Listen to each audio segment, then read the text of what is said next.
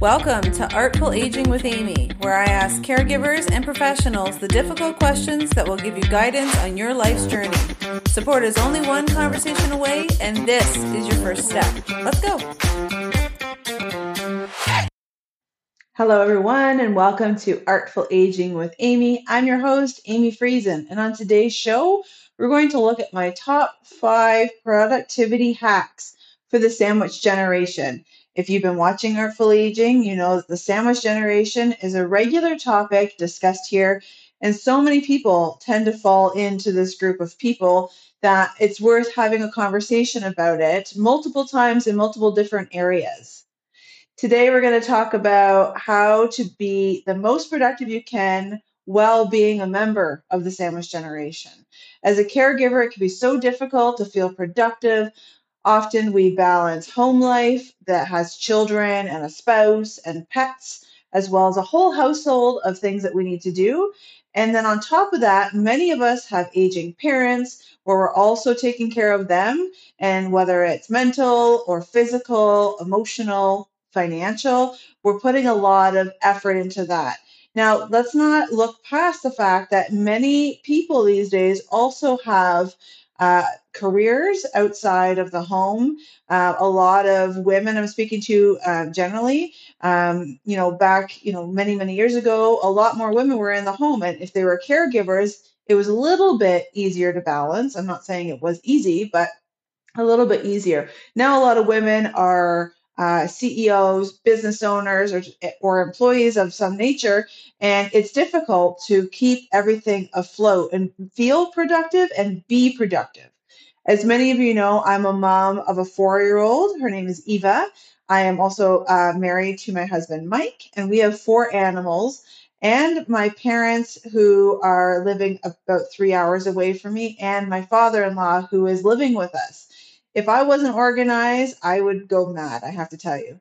Let's face it, there are still many days that I could be just sitting in a corner rocking for a little bit, trying to get my own, um, you know, my myself out of the funk that I'm in or just kind of getting the energy. But let's face it, if I was to do that, I'd have four animals on my lap plus my daughter. So we know that that's not going to happen either. So, how do we be productive as caregivers, as business owners, as women, as men uh, in our lives to make sure that we are getting as many things done as possible that need to be done, but also taking care of ourselves in the meantime.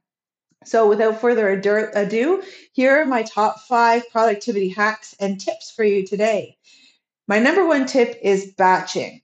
Now, if you haven't heard of batching, batching is the process of taking liked activities and putting them together. So if you are going grocery shopping, uh, but you need to do groceries for your house and for your parents, for instance, then doing them all at the same time, organizing yourself in a fashion where you're not taking extra trips, you're not, you know, whether that, you know, trips in the car, but also trips to the grocery store, as an example. And so, um, what you want to do is make sure that you're doing anything you can in a batching technique as often as possible. And that can look like, like I said, groceries, it can look like cooking, it can look like work tasks. Uh, it can even be email so that you're not constantly in and out because every time you break your concentration, it can take up to 25 minutes to get back into the zone once you're distracted. And so if you can get used to doing this batching technique and say, okay, for the next 30 minutes to an hour, I'm going to do X, and that's what you focus on, no distractions, then you're going to get more things done because you're not in that ramp up mode, constantly being distracted. As someone who gets distracted quite a lot with just even the animals coming in and out, working from home, my husband's here too. Uh, when Eva's home from school, she's here too. It's very, very easy to get distracted. And so um, you need to make sure that you can get that stuff into your calendar. My tip two then is setting boundaries. This also goes hand in hand. So, you, uh, setting boundaries is an action where you tell the ones that you love that this is what you need. So, if it's distractions, you say, okay, I'm going to close my door at this time um, and I not to be disturbed at that time boundaries are a way that you can set up your own personal boundaries so that things don't come into your realm that disrupt you but It's also a, just a, a different way to communicate. Now, it can be really difficult to set boundaries and it can be really difficult to hold boundaries. And one of the tricks to doing that is really communication. So, you know, some people might feel a little offended depending on what the boundary is. Like, you know, mom and dad, I can only talk on Tuesday nights for an hour. I can't talk every day at noon because I'm working, for instance. Um, but if communication is the key, then you know making sure that you know what your boundary is, as well as communicating it in an effective way to the people that are involved to keep hold of that boundary, and really letting them understand why it's a boundary for you. I know this takes a little bit of extra time, but if you can set it up properly, then you're more likely to be able to hold the boundary for your own space. My tip three is creating habits and routines.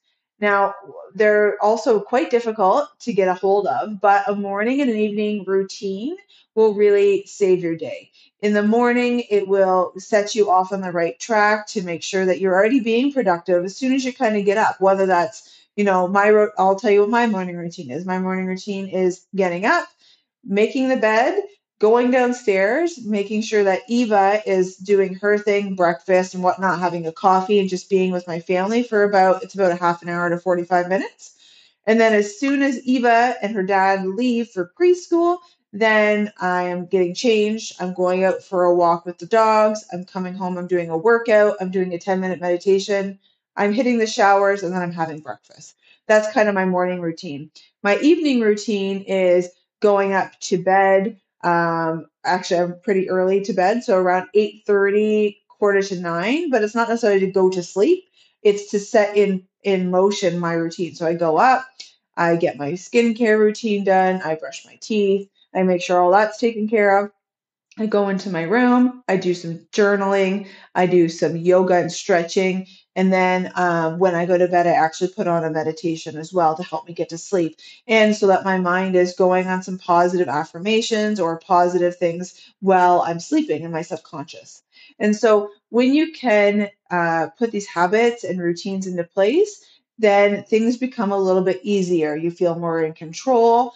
Um, and any habit that you're doing, is what it is. You know, a habit is a habit. It's it's habitual, like brushing your teeth. And so, if there's certain things that you can get that are habitual, like the dog walk, for instance, then eventually you start to not think about them and you just do them.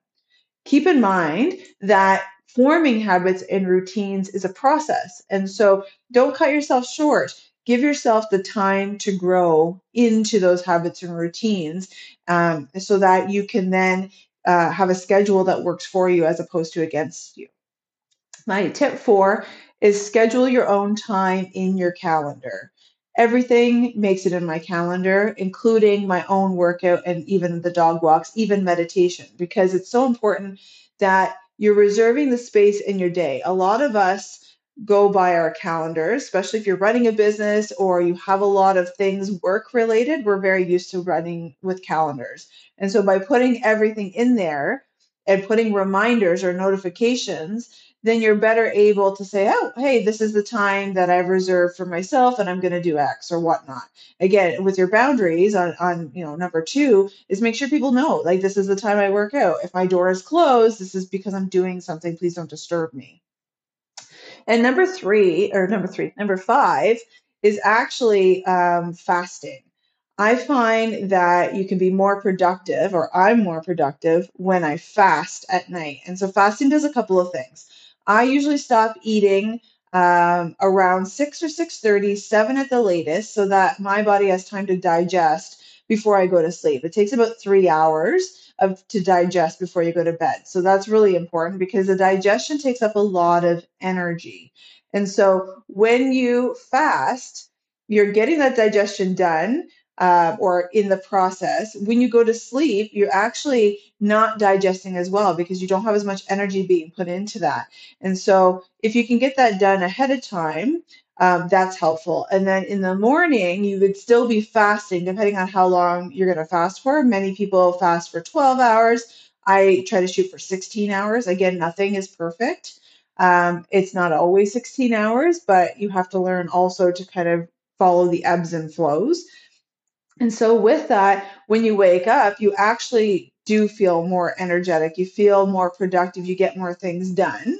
Um, and something that I do to hold my fast sometimes is introduce a little MCT oil into my coffee. Now, it's best if you have like a little blender. I have a little zizzer, for lack of a better word, and it's just to be, be able to blend it into your coffee. The idea is that because it's pure fat, it doesn't actually break your fast. It's something that I've learned along my line as well.